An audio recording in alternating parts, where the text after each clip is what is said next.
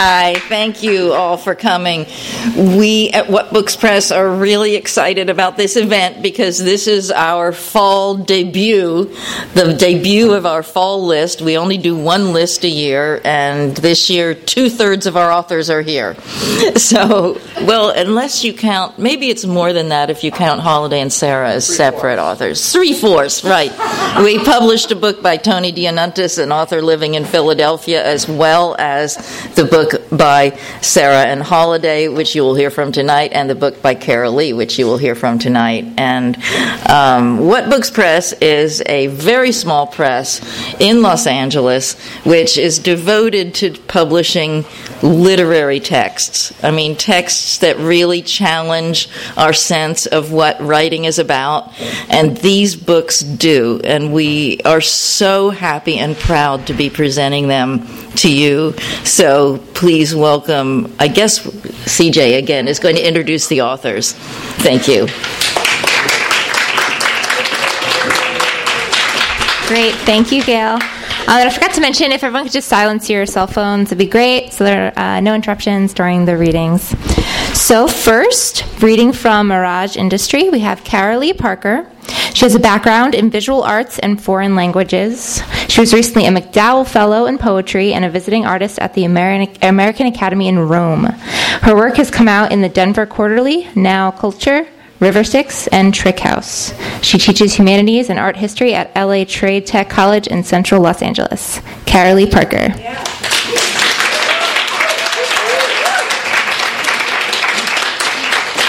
Thank you, CJ, and thank you for having us here. Really appreciate it.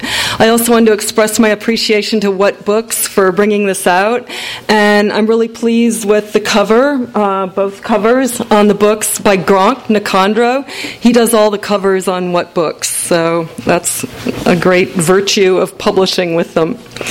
I'm going to skip around a little bit, and I'll start with Untitled Clear, if this is low enough. When dreams are transcribed into language, they're almost pathetic. Birds plucked by torments as words hop along in sentences trying to explain what it is to fly, how to stop the desert from spreading, whether a wall of trees could block it. But enough of this tangent. Back to the dreams, where flying was the original subject. Next one is Untitled Transparent. He's going away. Gone. I get near the bed. It's still magnetic, given it is also a body capable of attraction. Sleep has nothing to exaggerate. This acute sense of deception, sham birds, poor compensation, the lack of pity, even in the most tricked out mechanism, including the haunted garden. To be honest, most of these poems are sort of fictional, but this one is real. It's right out of the paper. August 18th. The article is pretty specific explosives strapped to a bridge, a poorly trained militia, a palace stripped to the level of jail the Euphrates, leisurely descent to desert.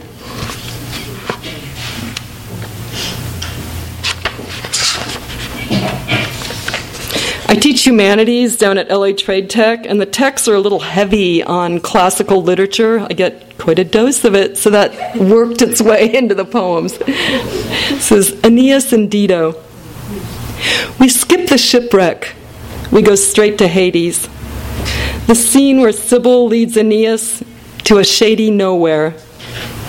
No, we have not been alive long enough to really know, to say this is possible, impossible.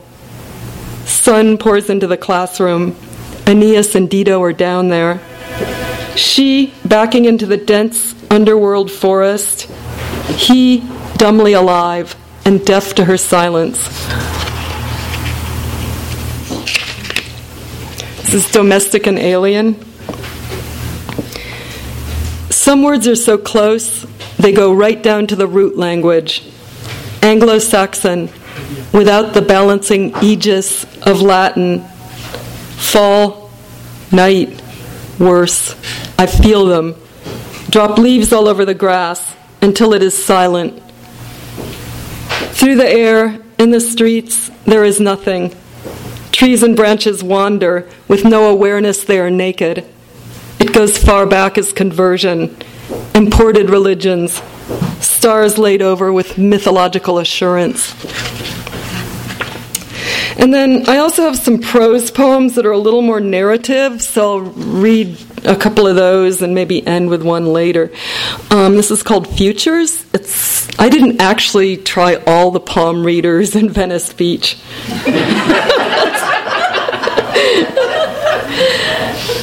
There's no way to tell which palm reader is best without trying each. the first holds my left wrist.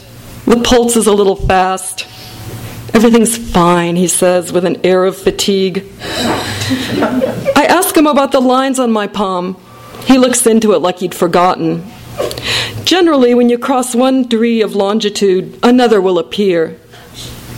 Well, Kaiser Wellness Program could have told me that. The sobering standardization creeps along Venice Boulevard until each stand advertising psychic is decorated with moons, stars, and rings of Saturn. this is Day Job, and it has a French phrase in it Je crève de faim, which means I'm dying of hunger. I was really happy to learn this phrase because I thought it was so easy and such a direct translation from English. But as soon as I started using it, people asked me, Where did you learn that? Don't use it, it's totally vulgar. so this is my.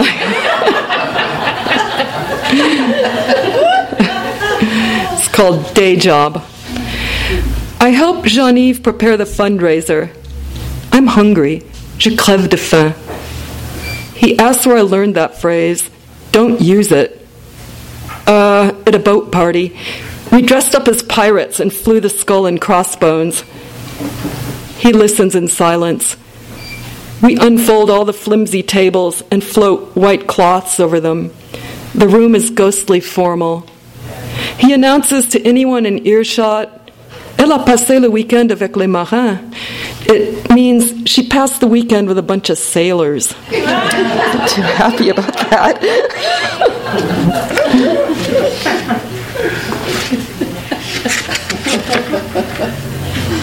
this is Teaching Sappho. The missing lines are replaced with X's. Most of the poem is X's. A justly famous, just one word to translate, or less nothing but the black crater, capable of carrying even breath, or empty, cleared of everything, as we do with troublesome gardens, hearts, dams, turbine engines, sending power lines blindly into the canyon.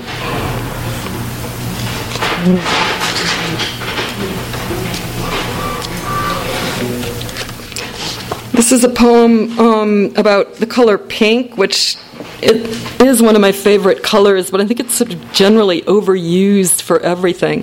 So I tried to stuff it full of pink. Pink, because she sings on Spanish radio. Pink, because red is just politics. Pink, as it goes in sapphics. I tell them all the hotels in Lesbos have painted themselves pink because it's good business. Pink scar across an ordinary face. Pink violation notice in the usual neighborhood. Pink, an actual name. One of my best students. He really studied. He made it all the way to Tlön, Uqbar, Orbis Tertius, and came back with a paper.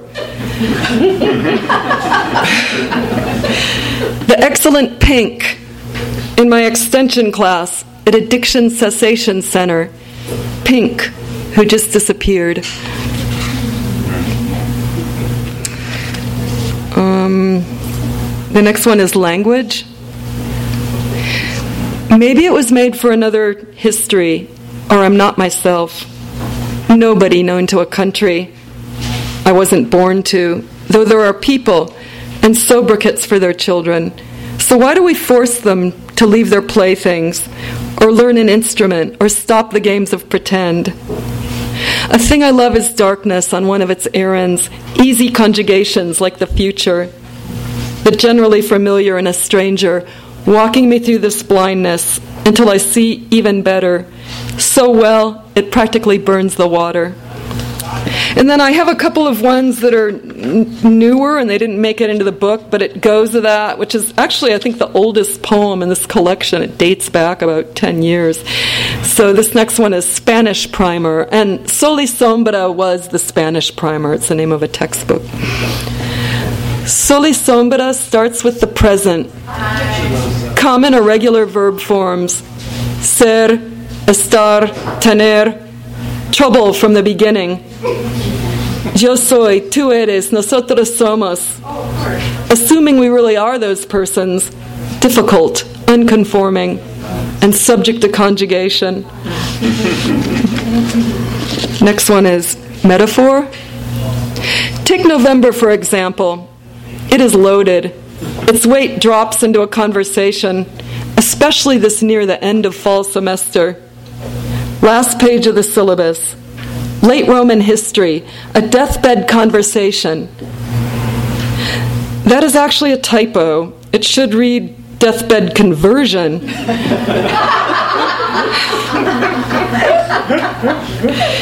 Let's just go with conversation.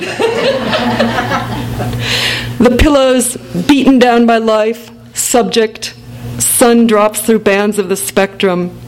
Again, the bird is singing. We absent mindedly listen. No different than what we were saying tens of thousands of nights before.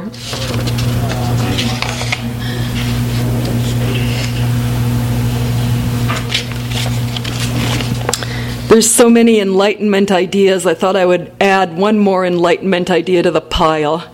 So, more Enlightenment ideas.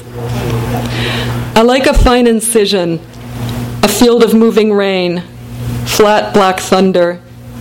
Considering the body is hard to inhabit, considering coldly, the faculty of reason favors whip, leash, collar. And we don't know what's down there a soul or just more animal than I care to handle.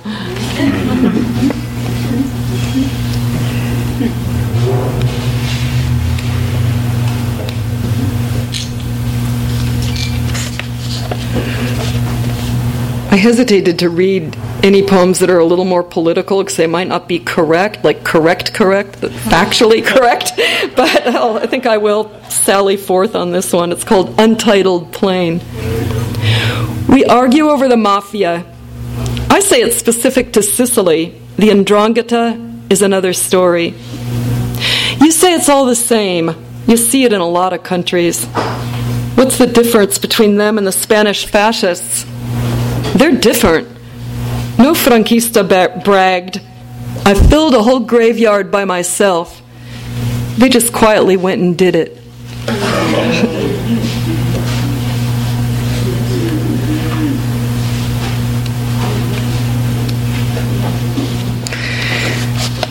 there seems to be some controversy over who pseudo Dionysus is, because there are various Dionysiuses, uh, but it's the figure this is written about was a Neoplatonic thinker who influenced some window design in early Gothic churches. I'm looking out the window in a poem, so I thought of him. Uh, night comes in, right in, walks through the window like smoke from the neighbor's fully loaded grill. I stop to watch it take the lines, the birds, the leaves, to a level of perfection Dionysius, the Areopagite, would have praised from a plane of existence, not this one. But back to the kitchen, the darkness, my hands searching for the switch, full electric illumination.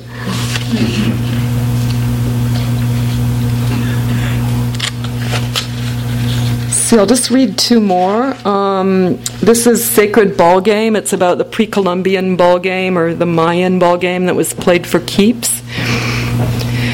We train hard, driving the body to indifference, walking the violent crosswinds. It takes all of my strength to feel nothing. Flower of mine, remember the loose thunder, the ninth trance, how we followed the dog to Xibalba.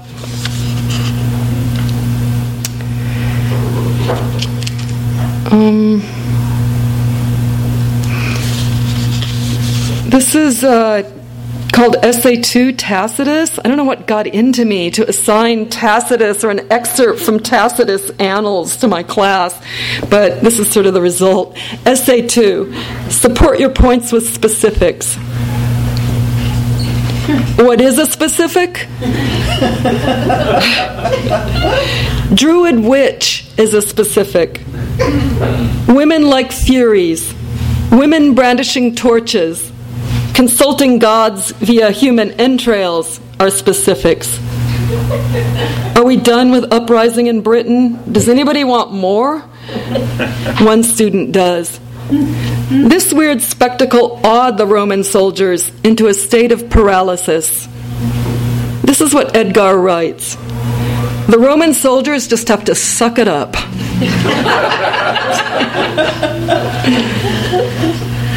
um, forget exactly how many more I said I was going to read, but this is the last one.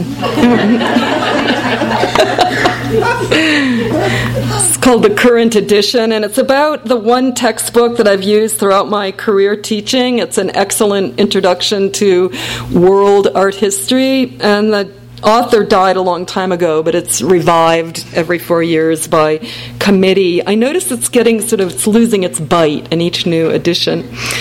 So you can get a. It's called Gardner's Art Through the Ages. Oh yeah. Thought people would recognize it.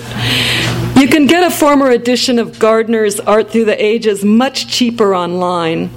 The 10th edition is only a penny. now that the author is dead, the book is ghostwritten by committee. Ghostwriters tread more gently than a live author. They, they offend neither the dead nor the living. Helen Gardner says that Jean Goujon's Three Graces would be just a lame copy of the Mannerist norm if the nymphs didn't have a certain French chic. The new edition simply calls them Four Beautiful Maidens. Helen Gardner says the Flavian woman has a crooked neck. The ghostwriters revised that to elegant and swan like. when Bernini is refused a commission in Paris, he returns to Italy in high indignation. This last part is still in. If you want something less hurtful, pay full price for the 15th edition. Thank you.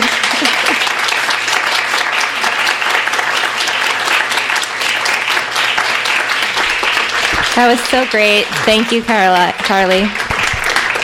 Um, up next, reading together from the She series of Venice Correspondence, we have Sarah Maclay and Holaday Mason. Sarah Maclay is the author of Music for the Black Room, The White Bride, and Whore, all from University of Tampa Press. A 2016 COLA Fellow and a 2015 Yaddo resident, she also received a Pushcart Special Mention and the Tampa Review Prize for Poetry. Her poems and criticism appear in The Writer's Chronicle, Field, The Best American Erotic Poetry from 1800 to the Present, Ploughshares, and Poetry International, where she's long served as book review editor. A native of Montana, graduate of Oberlin and VCFA, she lives in Venice, California, teaches poetry and creative writing at LMU, and conducts mini masterclasses at Beyond Baroque. And also, Holaday Mason is the author of The Red Bowl, A Fable and Poems, Towards the Forest, Dissolve, and two chapbooks. The Weaver's Body was a finalist with honorable mention from uh, for the t- uh, 2014 Dorset Prize, and her chapbook Transparency was a finalist for the Snowbound 2015. Pushcart nominee, widely published co-editor of uh, Echo 68, poetry editor of MentalShoes.com. She's also a fine art photographer and a psychotherapist since 1996. So please welcome Sarah Maclay and Holaday Mason.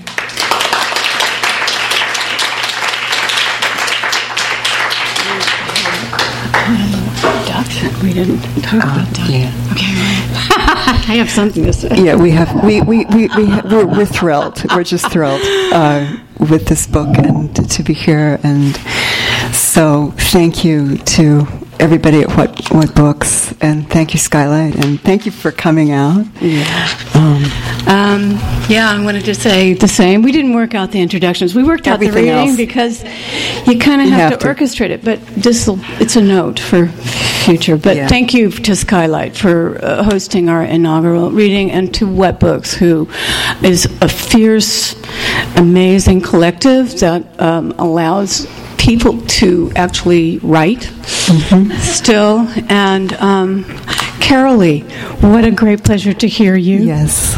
And um, I just wanted to say just briefly about the book, which Sarah hasn't approved of, but I'm going to quickly say that um, the book was written over about seven years with many, many, many versions. Um, while Sarah and I lived on the property in Venice called the Wild Orchid Ranch, and we organically made a kind of a, an artist's collective with interesting stories, which we won't tell right now. Um, and now the She series of Venice Correspondence is, for me, an it's an ode to get women getting older and to all of our aging and it's also an elegy to being a young woman but it's all it's and more than anything it's a it's a political statement about um, a reclamation of both the female and the male which uh, we see so grotesquely charac- characterized in politics right now. So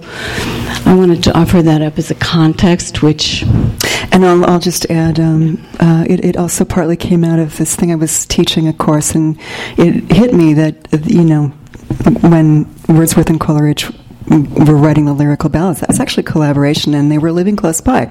And I thought, well, why can't we do that? So I said, Holaday, would, would you like to do this? And she said, yes, and she was on it.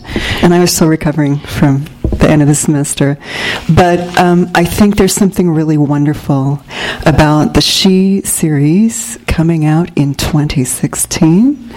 Um, so we hope. so we hope.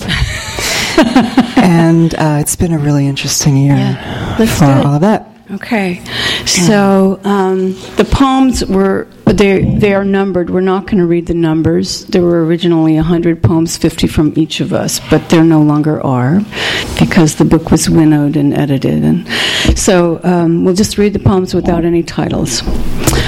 The book is still is closed, so cast a square shade on the woman's knee where she kneels at the pond, and still the sorting goes on. The book is open. It's a question about waiting. The kiss planted.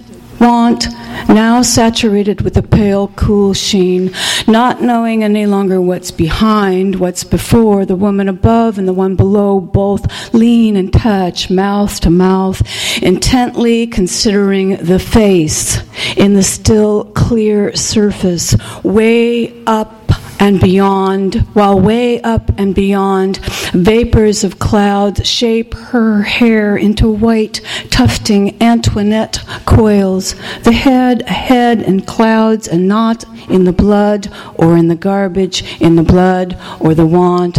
The pages flutter open. There is a body lying still.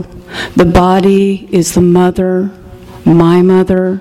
I spread open her ribs and count them gently until they lute and harp. Violet glands now, fruits and veins, steaming with tenderness. Your mother's here too. Men will come with boats soon. It was just a book. It was a painting in a museum of a woman with a book. There was a shimmering pool and a world. And I imagined her lying there, alone in the cathedral, nearly invisible, in the late light after the af- in, uh, in the late light of the afternoon, listening to the mad keys of the organist and his kind hair strewn, streaming across the enlivened air in a kind of mass of curl. And this is wrong. Air, hair, wet hair, wet from the playing, as she lay there, lay there before being discovered and dismissed She had loved the trees, the metal trees of Madison Park, and the metal boulder, thought them beautiful, which I only saw at night, but they were terrifying. I thought of my brother making them as he could have, welding them together, tin woods in a forest park of fall plucked trees, like an omen. Only metal trees furious, arguing, held together in their mutually branching dance of rage, Siamese trees. And beyond them, blue light of the Empire State and the gold triangular tower. Shorter, closer, far behind us now, churches with names like Grace, the Chrysler with its lights, isolated in their knife like spire, white light flung like broken piano keys.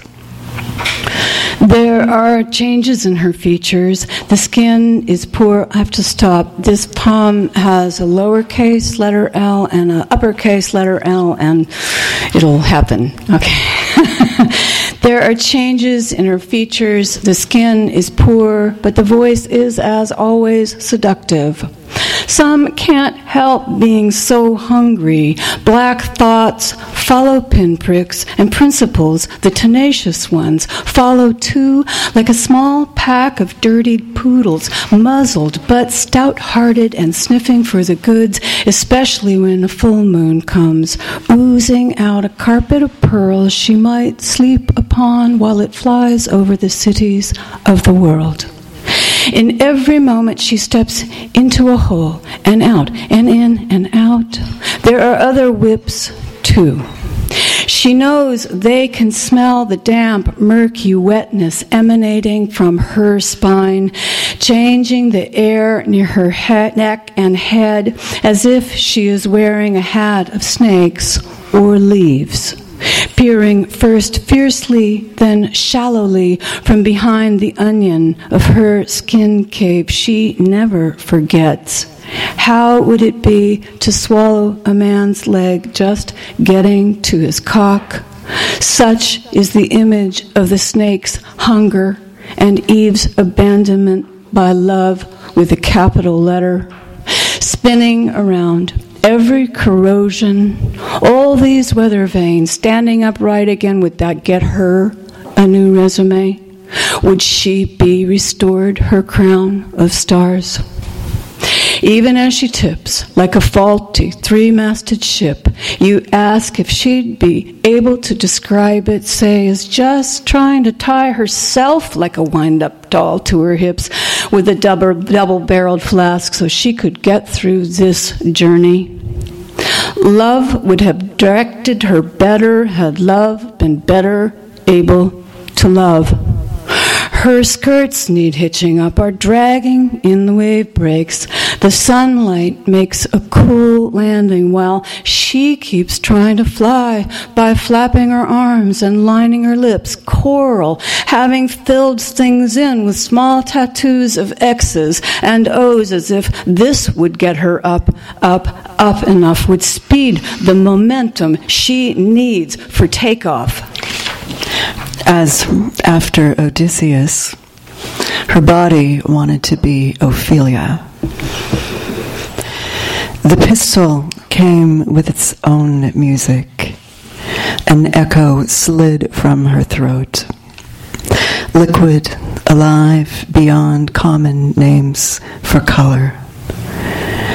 How at night she could not swim her song like a line of neon in wavering slices across the crinoline dark until the dogs began to bay and men slipped into the skins of animals to roll against the mud without the barrier of clothes. How that bay was a living jewel, the sound, the topaz water, the water had poured from her and become alive. She would wash up on the shore or float, as white as the lizard who pulls the carriage in a dream, all soggy finery and hair and reeds. Over and over, her body was painted in darkness, like a wine of skin. What was true? It was up to her to invent her own music as she began to hear it in the growing stain of sky. He said it was a zoo out there in the lucid pre dawn sea where Ophelia sang all sorts of animals towards the surface until they touched his thighs, slid over and under, became skin to his skin. The walrus arrived, still vibrating urchin flowers and sunlight even before sun had come. Lavender dolphins, purple skimmers, licks of fin slid, twisted the quartz and tourmaline pelicans, groaned near a graphite cusp of sky sown with white seagulls beneath which whales breached blue as ripe plums and fish and fish and fish and spears of minnows. A man in the sea is in the drum of the world, his buried sadness wavering overhead as if all stitches were healed and bone fragments healed, eruptions of longing forgotten on shore sealed tight. And away a man firm inside a woman lies under the hexagon spell of starlight he enters the salt inside her, begins to need salt. This is how a man comes to prefer living alone. His body changed into ocean, the moon in its reflection, a compass steering him to disappear. This is the way opposite things can be sometimes when they touch. There was her method of swooning, which involved letting go on an ice rink of shattered glass, her long red hair strewn over the crackles, cheekbones against ice cube pebbles in their sharpness like a mirror, and the sense that below the ice glass or glass ice was another room that could be looked into or looked up from at around the same time, she noticed more men staring at her in the grocery store, where she had chosen recently to expose her eyes, and their wariness, their willingness now to assess and retract. A process she would allow the men to see as it occurred, and though she despised this, there was the recognition that her prior openness had limits. She saw at the same time their fascination, realized this as a part of the allure of women who had always seemed somehow older than she would ever be, more knowing, even when they were young. It was an animal look, the look of someone interested in survival primarily, that she hadn't imagined, especially in moments of dismissal, could attract. But in those moments on the, on the cold glass, her skin seemed even more pale and translucent, like something not meant to survive, impossible as protective cover. And the gaze of assessment was trained on her own face, while her body, sinuous and arduously long, angular as a spider, lay in its massive hair, puzzling, unforgettable. she is bold as toast on the outside today. Boldly, this woman crosses the street against the light, the hardest job in the world. Creak, creak. And still she wears those super long silk, three tiered skirts like the one she wore in the photo when once she lived in another world. One where, squatting in the simmering wild foothill creek, she pleased her mouth by eating pure wild creek mint. Distinctly now, she is wearing out her heels and knees with a hard hitting heel to toe step, knee high black boots, and that sweet bird's nest at the back of her head, revealing an unwitting exposure in rest. That nest, unnesting the skull beneath her, several shades of variations on the theme of dyed locks, where the roots of snow and bone shine out from the underworld, white as a baby dwarf's white fingernails, and the sky full of incubating egg shaped clouds, yet she is beautiful as a jade gossamer parachute, fur coat clinging like a monkey to her neck. They smell her. Let's assume for a time that she, in fact, exists. The four dogs bark themselves to the edge of the fenced in yard. One hundred crows fly north. Looser than migration. Into the white tinged apricot of sky, its French trees butchered, clumped. Curette, the dental hygienist, had said, It's something I have to do. Across the street, a drove of dwarfs and pink flamingos, several leprechauns, to make the teeth like silk, and plastic witch hat Christmas trees, stranded in ornaments. There's no escaping the leaf blowers. What is it to be very old, the white continental, covered with plastic tarp and bricks, to slowly walk with one slow dog, to be rightly bewildered? This is not a way to seduce, but seduction's overrated. In the sink, the clippings of the nails, old cologne. She sees the obsidian. Seriously, you can't really be afraid of the rearranged height. No, I mean light. He says, and offers lemon, yes, pure lemon cake, before guiding her through the almost freezing, expanded, bright hallways of mirrors to the past and into also the dreams of the mad, those glaring portraits of the velveteen desert, a perfect moon cooling the low slung spine of the singing lion, his peaceful breath, a storm. He leads her hand over the city. She observes her hand over the city, like a finger on a jeweled button, the city, and in the palm of his other hand, a stolen marriage bed. Whistling way down in the streets, in the canyons between buildings, afraid of heights, you can't see seriously the black crayon twirling descent of potency? She watches the world. No, just a single congested street, so small at the tip of her boot, which is at the fantastic ledge of the building.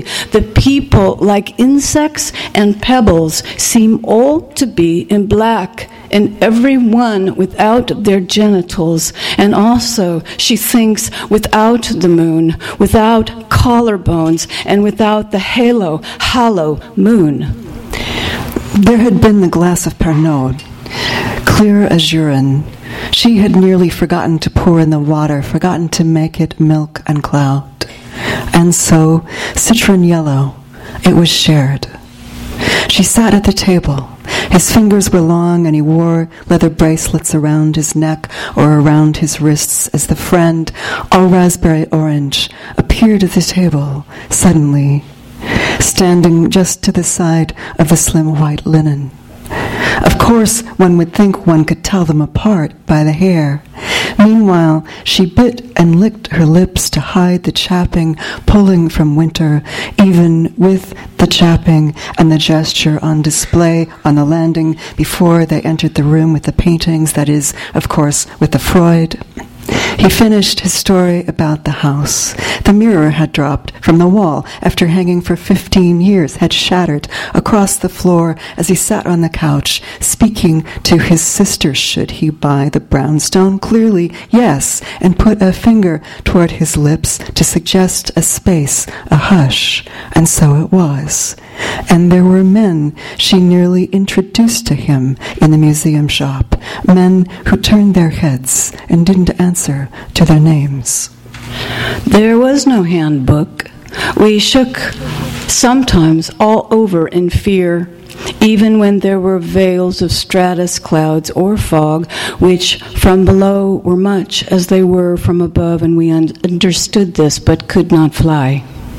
In mirrors, our bodies grew strange teeth, stratus, joints, stalactites, and transparent opal ropes tethered to each lovely chime of bone, muscles, roots, our piece of the mangrove grove. And for the time, I was joined specifically with one quite thin man, after which my body was temporarily misplaced like a cloud.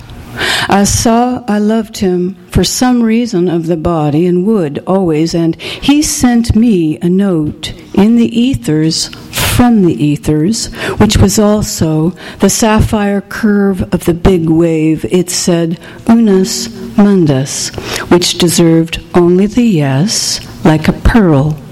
The word every woman knows because she remembers she speaks moon. But there was another subject. What was it? It had been deserted by form, by form of all kinds. One could say river or bird or fish or even ash. And it was none, and had been none. And so it was with some irony that this could be said, felt, thought on a day that was beautiful, if cold that rivery strands of water fell into a round raised cement pool like a river peeing, peeing from eight angles at once that a slim tree, the color of ash, was budding as light hit the ash gray deck through the greenery, gathered like flowing swords, gathered into the vase of the earth, the face of the earth with its many mouths. Light hit the prayer flags like wind, or wind hit them like light. But there were no fish, no birds. And the man in the dream said, You'll just have to feel it like it is neck held back in a bow, lamb given to the knife. He whispered into her from behind, slippery like a fish. Sitting on the edge of the claw foot tub, she reflects on herself in the window, in the cradle of candlelit night, the door way behind black, so thirsty. A cup of bath water where both feet float like fish. She is nearly old, but not quite too old. Having nothing to do with need, having everything to do with need, touch, torch, bellies. He asks her to turn off the lights, having nothing to do with anything less than fear. Her face in the window, what is under the water and rising to the surface, the way one can barely make out a ghost or a fish bending hard as if he hated her, or perhaps envied the flexible bow of her back, so pliant, a sail full of breath, or maybe he recalled the bow and arrow story and would always be the prince, pinned as any butterfly to the canvas of the bed, yet slippery like water when I was a girl. The enormous size of his hand at her throat and the tongue of sorrow just behind her lips, unexpressed, and in the throat as well. Torn flags, the palms bending in a high wind of canal, flames, the light of the neighbor's bathroom flicked on, casting her upturned face in it, and the neighbor then peeing in his bowl. I begin again. As a girl, I had a long patience for getting the difficult fruit of pomegranates. What a pity it must be for the man not to love the woman with his beautiful penis. What a pity as they forget into each other, each other, and themselves. Because identity had gone and no one was waiting. There was no garden, no stair. There was no snow. Someone, for instance, would not be able to hear callous whisper. All the familiar objects had been removed. There was the sound of traffic, but in the morning of a foreign city, under the upturned corners of the mouth. What was there when the muscles went? Why would no one speak about it? It was not a dilemma, but a state. Air was moving through the scarves of women, seen from the bus, through cypress, eucalyptus. People held their clothing on tightly. It was hard to know what to hear. Was a film already empty? The script had been written. The sound of birds infiltrated me. A huge, swaying texture, like Beethoven soaring out of the Schönbrunn, a moving curtain surrounding the windows, in and out of sleep, walking silently through trees.